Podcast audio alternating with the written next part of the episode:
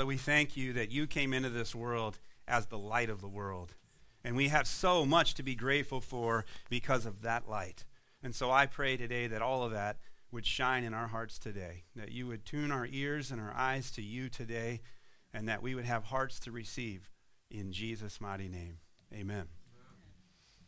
So, good morning and Merry Christmas. I wanted to say a special thank you to all of you. It has been so encouraging to see the church be the church, actually be the church, and you guys have to my family. And some of you know, uh, hopefully most of you know, that we lost my father in law just a little over a week ago. Uh, and he went home to be with the Lord. And uh, it's been hard, but you guys have surrounded us with love and prayers and hope and messages and food, lots of food. And so I, I just want to say thank you. I mean, it means so much to be surrounded by family, and you guys are that family. And so uh, please uh, accept, you know, this thank you, this love that from all of us. My wife couldn't be here today; she's with her mom. Um, they're not quite ready to come out just yet, but continue to pray for them. This is a tough week. We bury my father-in-law tomorrow, and then we have a memorial service uh, this coming Saturday here and uh, all of you are welcome to attend if you'd like to be here. It's at 1 o'clock uh, on Saturday. And uh, what's so cool is that I already see the Lord at work. We've got three churches that'll be combining for this to celebrate the life of my father in law. So it'll be the remnant, it'll be the gathering, and it'll also be revive. We'll all be here. So uh, that'll be pretty cool. So we are pausing our study of the book of Mark to begin a new series today called The Light of the World. And this series will lead us to Christmas as we celebrate the birth of our Lord and Savior together. The prophet Isaiah, he said this in Isaiah chapter 9 in verses 2 and 6. He said, The people walking in darkness have seen a great light. On those living in the land of deep darkness, a light has dawned. For to us a child is born, to us a son is given, and the government will be on his shoulders. And he will be called Wonderful Counselor Mighty God, Everlasting Father, Prince of Peace. The fulfillment of this prophecy right here that God spoke through the prophet Isaiah, this occurred in Matthew chapter 4. And in verse 17 of that same chapter, Matthew recorded that from that moment on, the message that Jesus preached was to repent of your sins and turn to God, for the kingdom of heaven is near. It was this same message that John the Baptist spoke to prepare the way for Jesus. And it's this same message that we proclaim today. Jesus is the light of the world, He is the one and only true light. And it's this light that exposes the darkness. Our only response when we're exposed to this true light should be to repent of the deeds of darkness in our lives and turn to Jesus because the kingdom of God is at hand. Jesus came as the light of the world for this very purpose to see us come out of the darkness. He said in John chapter 12, verse 46, I have come into the world as light, so that whoever believes in me may not remain in darkness. We are not to remain in the darkness. If you've got your hand out and you're taking notes, that's a blank that you can fill in. We are not to remain in the darkness, meaning we are not to remain in our sins. Romans chapter 13, verse 12 says, We are to discard the deeds of darkness and put on the armor of light. And verse 14 says that we are to put on the Lord Jesus Christ and not to make any plans to gratify the desire of our flesh. Now, some of you may remember from our basic training message series that we did this past summer that putting on Christ, abiding in Christ, the armor of light and the armor of God are all one in the same thing. So if we put this all together for what we've seen this morning so far, Jesus came into this world as the true light so that we would come out of the darkness. And we come out of this darkness by repenting of our sins and believing in Him. That was the central message that He preached. We cannot live in the light and in the dark at the same time. We must choose one or the other.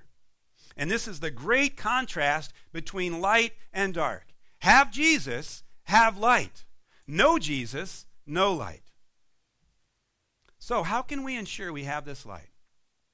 Jesus told us how in John chapter 8, verse 12. He said, I am the light of the world. He who follows me will not walk in darkness, but will have the light of light.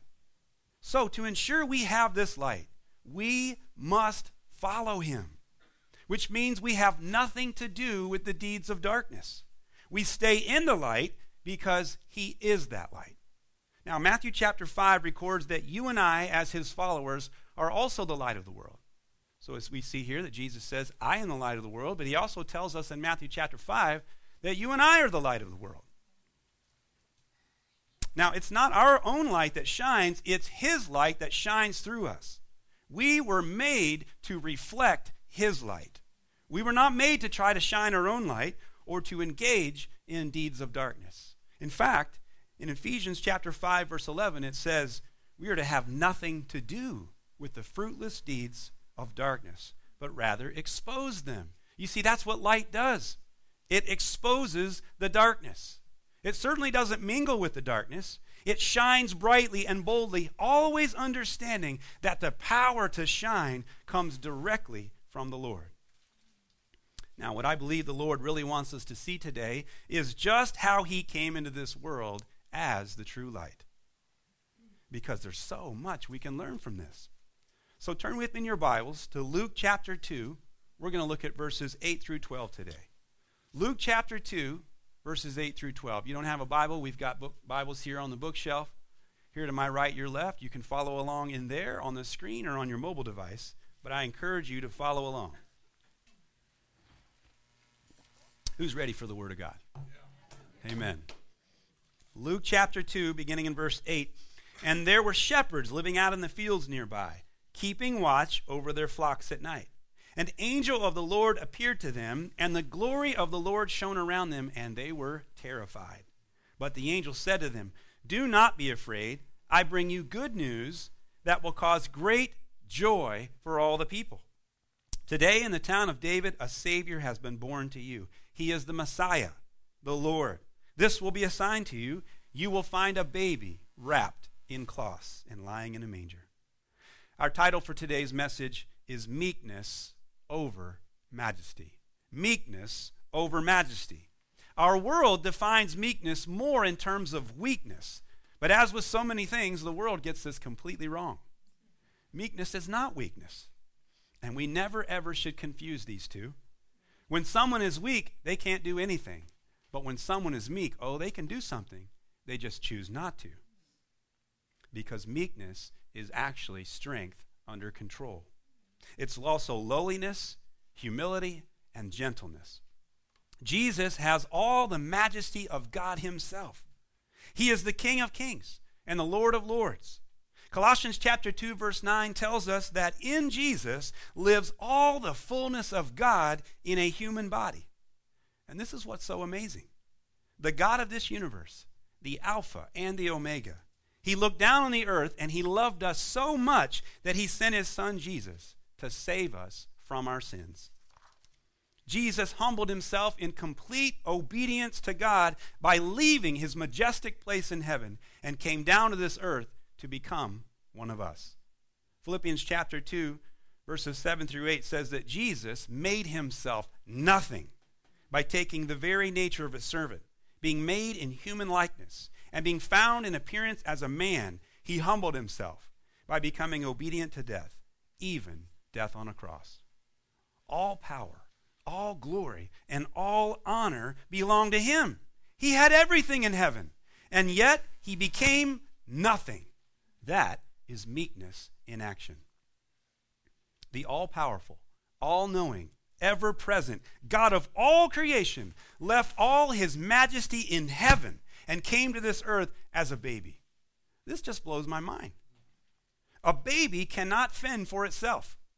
It is completely and utterly helpless on its own. A baby relies on its parents for everything. So, Jesus, the Son of God, becoming a baby, is the epitome of meekness. He has all the power of heaven and earth, and yet he confines himself to a human body as a baby. That is meekness.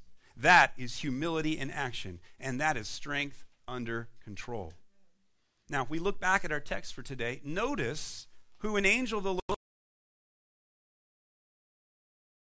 were living in the fields nearby where Jesus was born.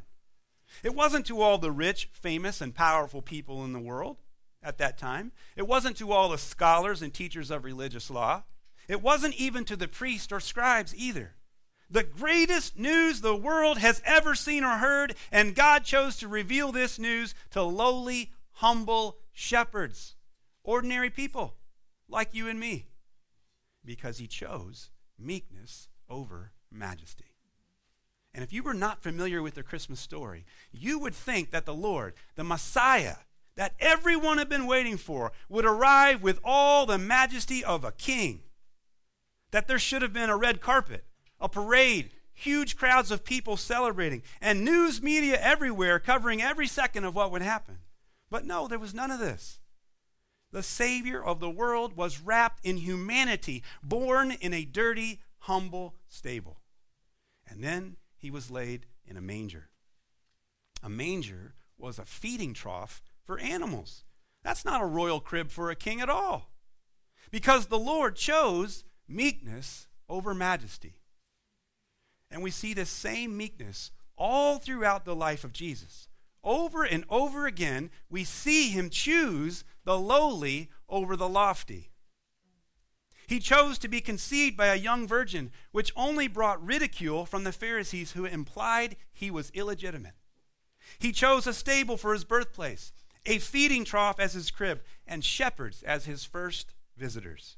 He chose Nazareth as the place to grow up in that was so despised, people would often ask, Can anything good come out of Nazareth? Twice he chose to ride on the back of a lowly donkey instead of a magnificent stallion. These were ridiculous choices for a royal king in all of his majesty. Hebrews chapter 5 verse 8 says that he learned obedience from the things he suffered. And he suffered greatly because he chose meekness over majesty. He subjected himself to his earthly parents all throughout his early years, and he never ever failed in his perfect submission to God. And although he was perfect, had no sin, had no reason to repent, he humbled himself and was baptized as an example for you and me. Before he began his public ministry, he worked with his hands as a carpenter. That's what meekness does. It works, it serves, not for the promotion of self, but for the promotion of others. Jesus often associated himself with the lowly in society the Samaritans, the Gentiles, the sinners, the poor, the sick, the handicapped, the women, and the children. The religious leaders of that time would never, ever associate themselves with such people. Yet Jesus never elevated himself above anyone. In fact, he often did the opposite, just as he did at the Last Supper when he washed his disciples' feet. Remember that? Because the Son of Man did not come to be served, but to serve and to give his life as a ransom for many. That is meekness in action. In the Garden of Gethsemane, he prayed his Father's will be done in the face of great agony, knowing the death that he was about to endure. And he willingly, humbly, and sacrificially chose to go to the cross for our sins. He chose to be beaten and bloodied for us. He chose to carry the cross to the place where he would be crucified. He chose to have those nails pounded into his hands and into his feet. He chose to hang there on the cross, barely able to breathe. He chose, ultimately, to give up his life on that cross for you and for me.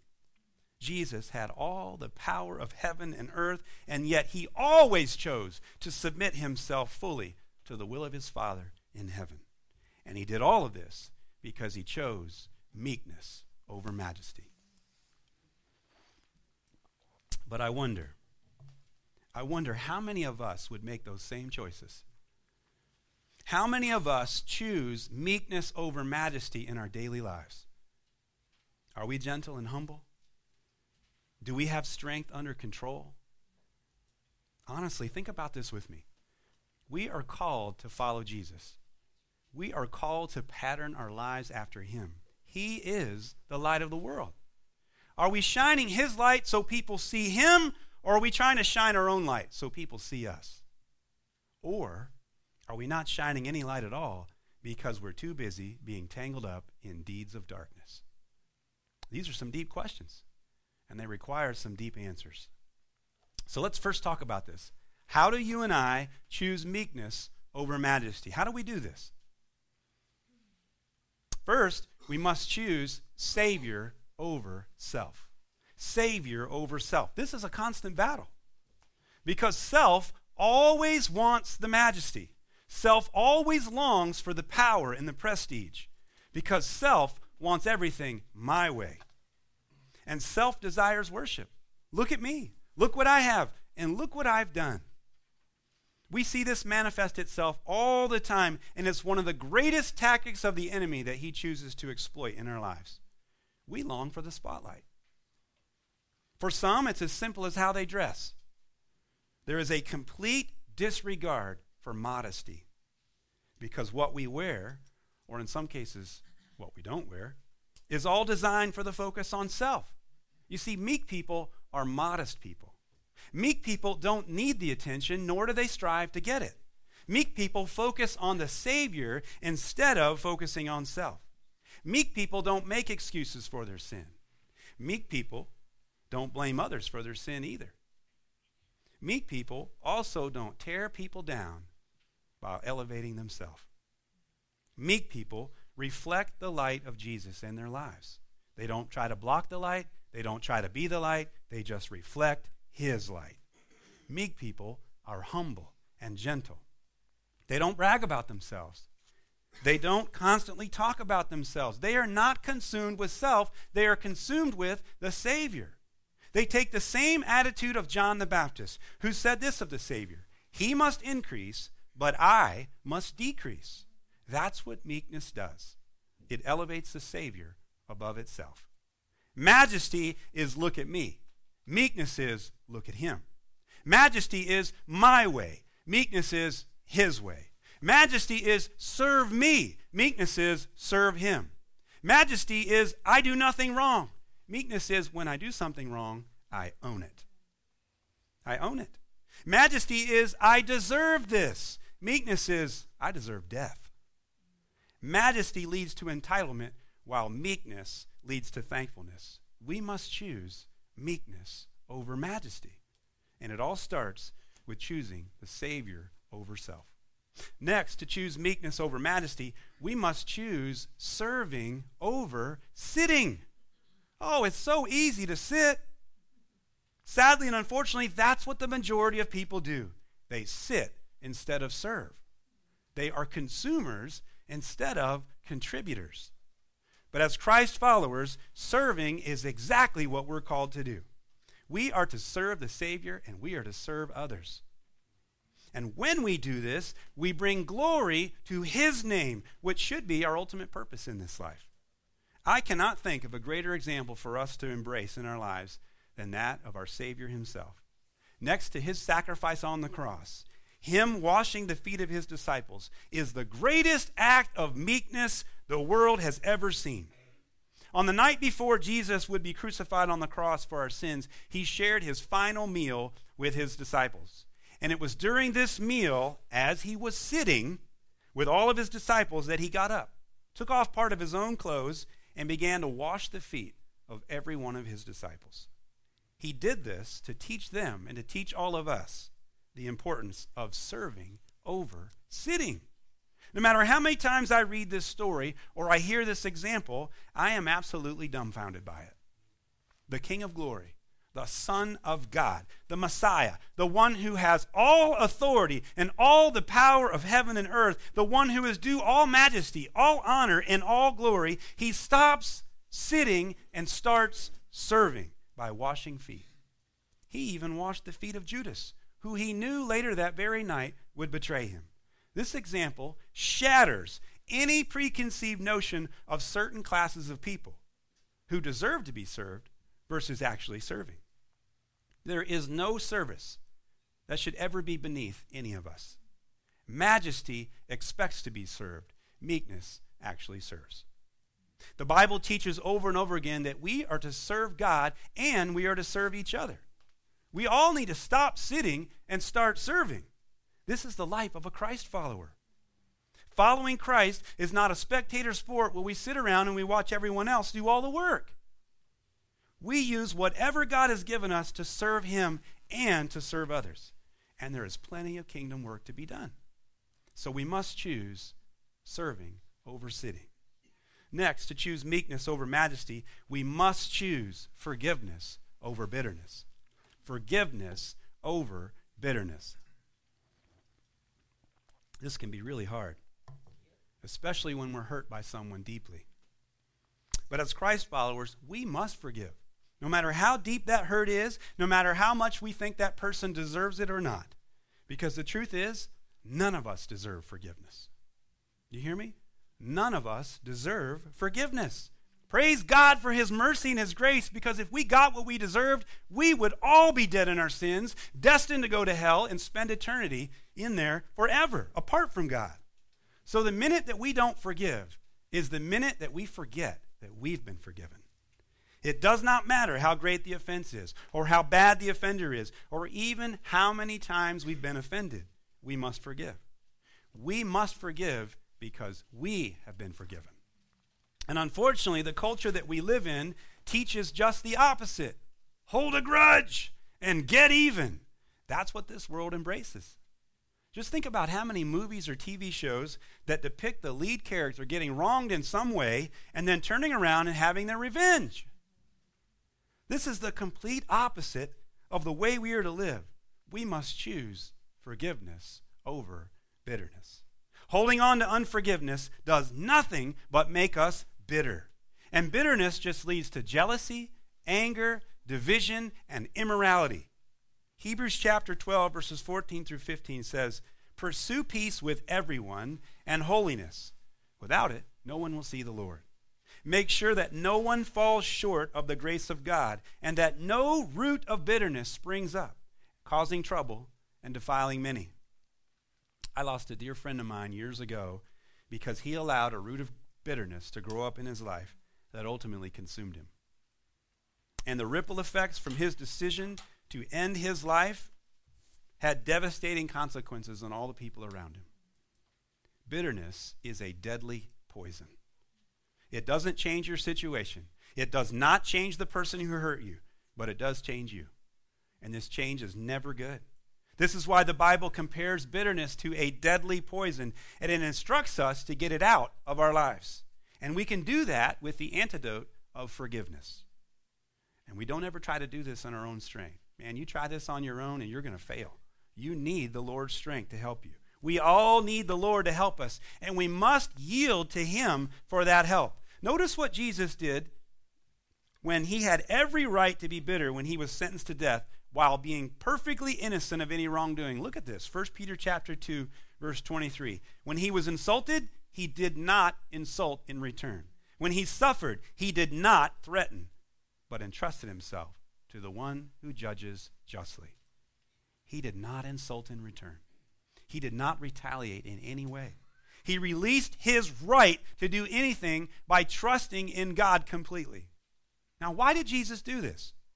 Because he chose meekness over majesty by choosing forgiveness over bitterness. And that's the lesson for you and me.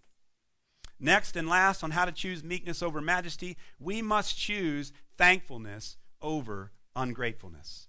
Nothing can stifle our faith or our spiritual growth more than a spirit of ungratefulness. And that's what it is it is a spirit. And when we fail or we fall short of this spirit of ungratefulness, it goes to show that we have forgotten God. That's what it means. When we're ungrateful, we have forgotten God. I love what Abraham Lincoln said 160 years ago. Here's what he said, quote, "We have been the recipients of the choicest bounties of heaven. We have been preserved these many years in peace and prosperity. We have grown in numbers, wealth, and power as no other nation has ever grown, but we have forgotten God. We have forgotten the gracious hand which preserved us in peace and multiplied and enriched and strengthened us. And we have vainly imagined in the deceitfulness of our hearts that all these blessings were produced by some superior wisdom and virtue of our own. End quote. How true that was then, how true that is even today. We forget God. We become ungrateful. Romans chapter 1 is a painful reminder of what can happen when we forget or just flat out ignore God. Romans chapter 1, beginning in verse 20, it says, For since the creation of the world, God's invisible qualities, his eternal power and divine nature, have been clearly seen, being understood from what has been made, so that people are without excuse. You see, everyone living on this earth today is without excuse. Every single person. Because you cannot look at creation and not understand that there is a creator. God made it that way. Verse 21 For although they knew God, they neither glorified him as God nor gave thanks to him. But their thinking became futile and their foolish hearts were darkened. Now, if you continue reading in Romans chapter 1, you will see that this lack of glorifying God, this lack of giving Him thanks, leads to absolute wickedness and every kind of evil. It's incredibly sad to see so many people living in ungratefulness. And it's not hard to see either. It is not hard to see. Where there is complaining, murmuring, and grumbling, there is ungratefulness. Where there is a sense of entitlement, there is ungratefulness. And I guess we shouldn't be too surprised by this, as the Bible warns us in 2 Timothy chapter 3 that in the last days we will unfortunately see more and more of this. Paul warns Timothy. He says, here beginning in verse 1, You should know this, Timothy, that in the last days there will be very difficult times. For people will love only themselves and their money. They will be boastful and proud, scoffing at God, disobedient to their parents and ungrateful. They will consider nothing sacred. they will be unloving and unforgiving. They will slander others and have no self control. They will be cruel and hate what is good. They will betray their friends, be reckless, be puffed up with pride, and love pleasure rather than God. They will act religious, but they will reject the power that could make them godly. Stay away from people like that. That is a sobering reminder, and it's a sobering warning of what we're seeing today, isn't it? At the heart of our faith is thankfulness. Again and again in the scriptures, we are reminded to give thanks, to be thankful for what God has done, is doing, and will do in our lives. We must always choose thankfulness over ungratefulness. When we resist giving thanks to Him, it goes to show that we don't really trust Him. Because if we trust Him, we will give thanks to Him no matter what our situation is. And He absolutely deserves our thankfulness because He is good. He is good. Jesus is the light of the world. And He chose to reveal Himself as this light by His meekness instead of His majesty. Over and over again in the scriptures, we see Him choose the lowly over the lofty. Meekness is not weakness. It is strength under control. It is lowliness, humility, and gentleness. No one embodied meekness more than Jesus. He had all the power and authority in the world, and yet he humbled himself in meekness and went to the cross to save us from our sins. When he came into the world in meekness, that's how he came in the first time, but he will one day return to this world in all his majesty. So, how can we, like Jesus, choose meekness over majesty. We talked about this. First, we must recognize that our lives are the sum of our choices. And to choose to follow Jesus in meekness over majesty, we must choose Savior over self, serving over sitting, forgiveness over bitterness, and thankfulness over ungratefulness. Now, these are not always easy choices, but these choices are what it means to follow Jesus. We must be his hands and feet in this dying and decaying world. He is the light of the world. And as his followers, we are the light of the world. We are to reflect his light in everything to everyone. It's easy to get caught up in our own lives or looking down at others. You see, majesty looks down at others, meekness looks up at others. And the fact is, we can't throw stones if we're busy washing feet. Always choose meekness over majesty. I'd like to end today by sharing this quote that I absolutely love from Pastor Andy Davis. This kind of sums up everything right here. He said this Meekness went to the cross, majesty was resurrected from the grave. That's so good. And what I want to do right now is I just want to play this song, and I want you to listen to the words in this song and lean into the Holy Spirit today, wherever He's leading you. If you've got something on your heart that you know you need to repent of, this would be the time to do that. If you're sitting there wondering, like, how can I be the light of the world? How can I actually reflect His light? Ask Him. Engage with your Father in heaven right now during this time. If you need prayer of any kind during this song, I'd encourage you to come forward. I'll be here to pray with you. There can be others that'll be up here to pray with you. But take this time to engage with Him. Okay? If you could turn those lights off for me back there, Jen, I see you getting up.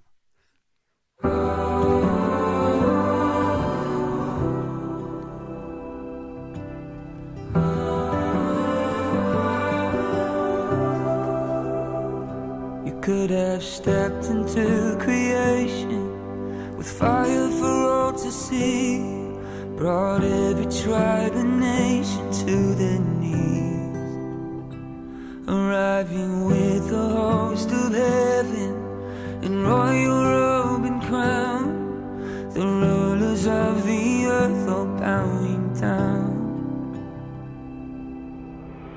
But you chose meekness over majesty. Wrapped your power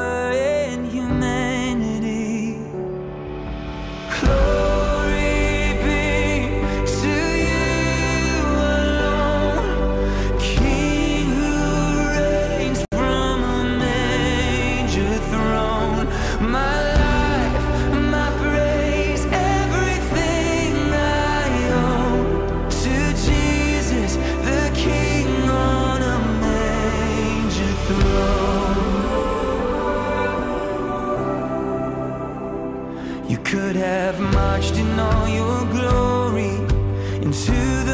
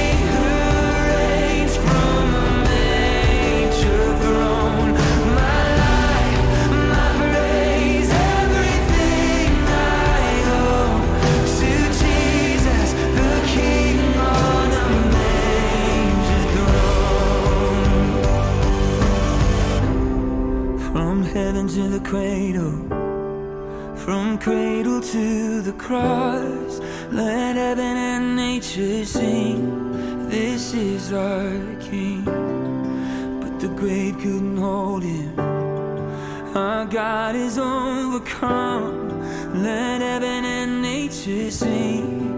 This is our King.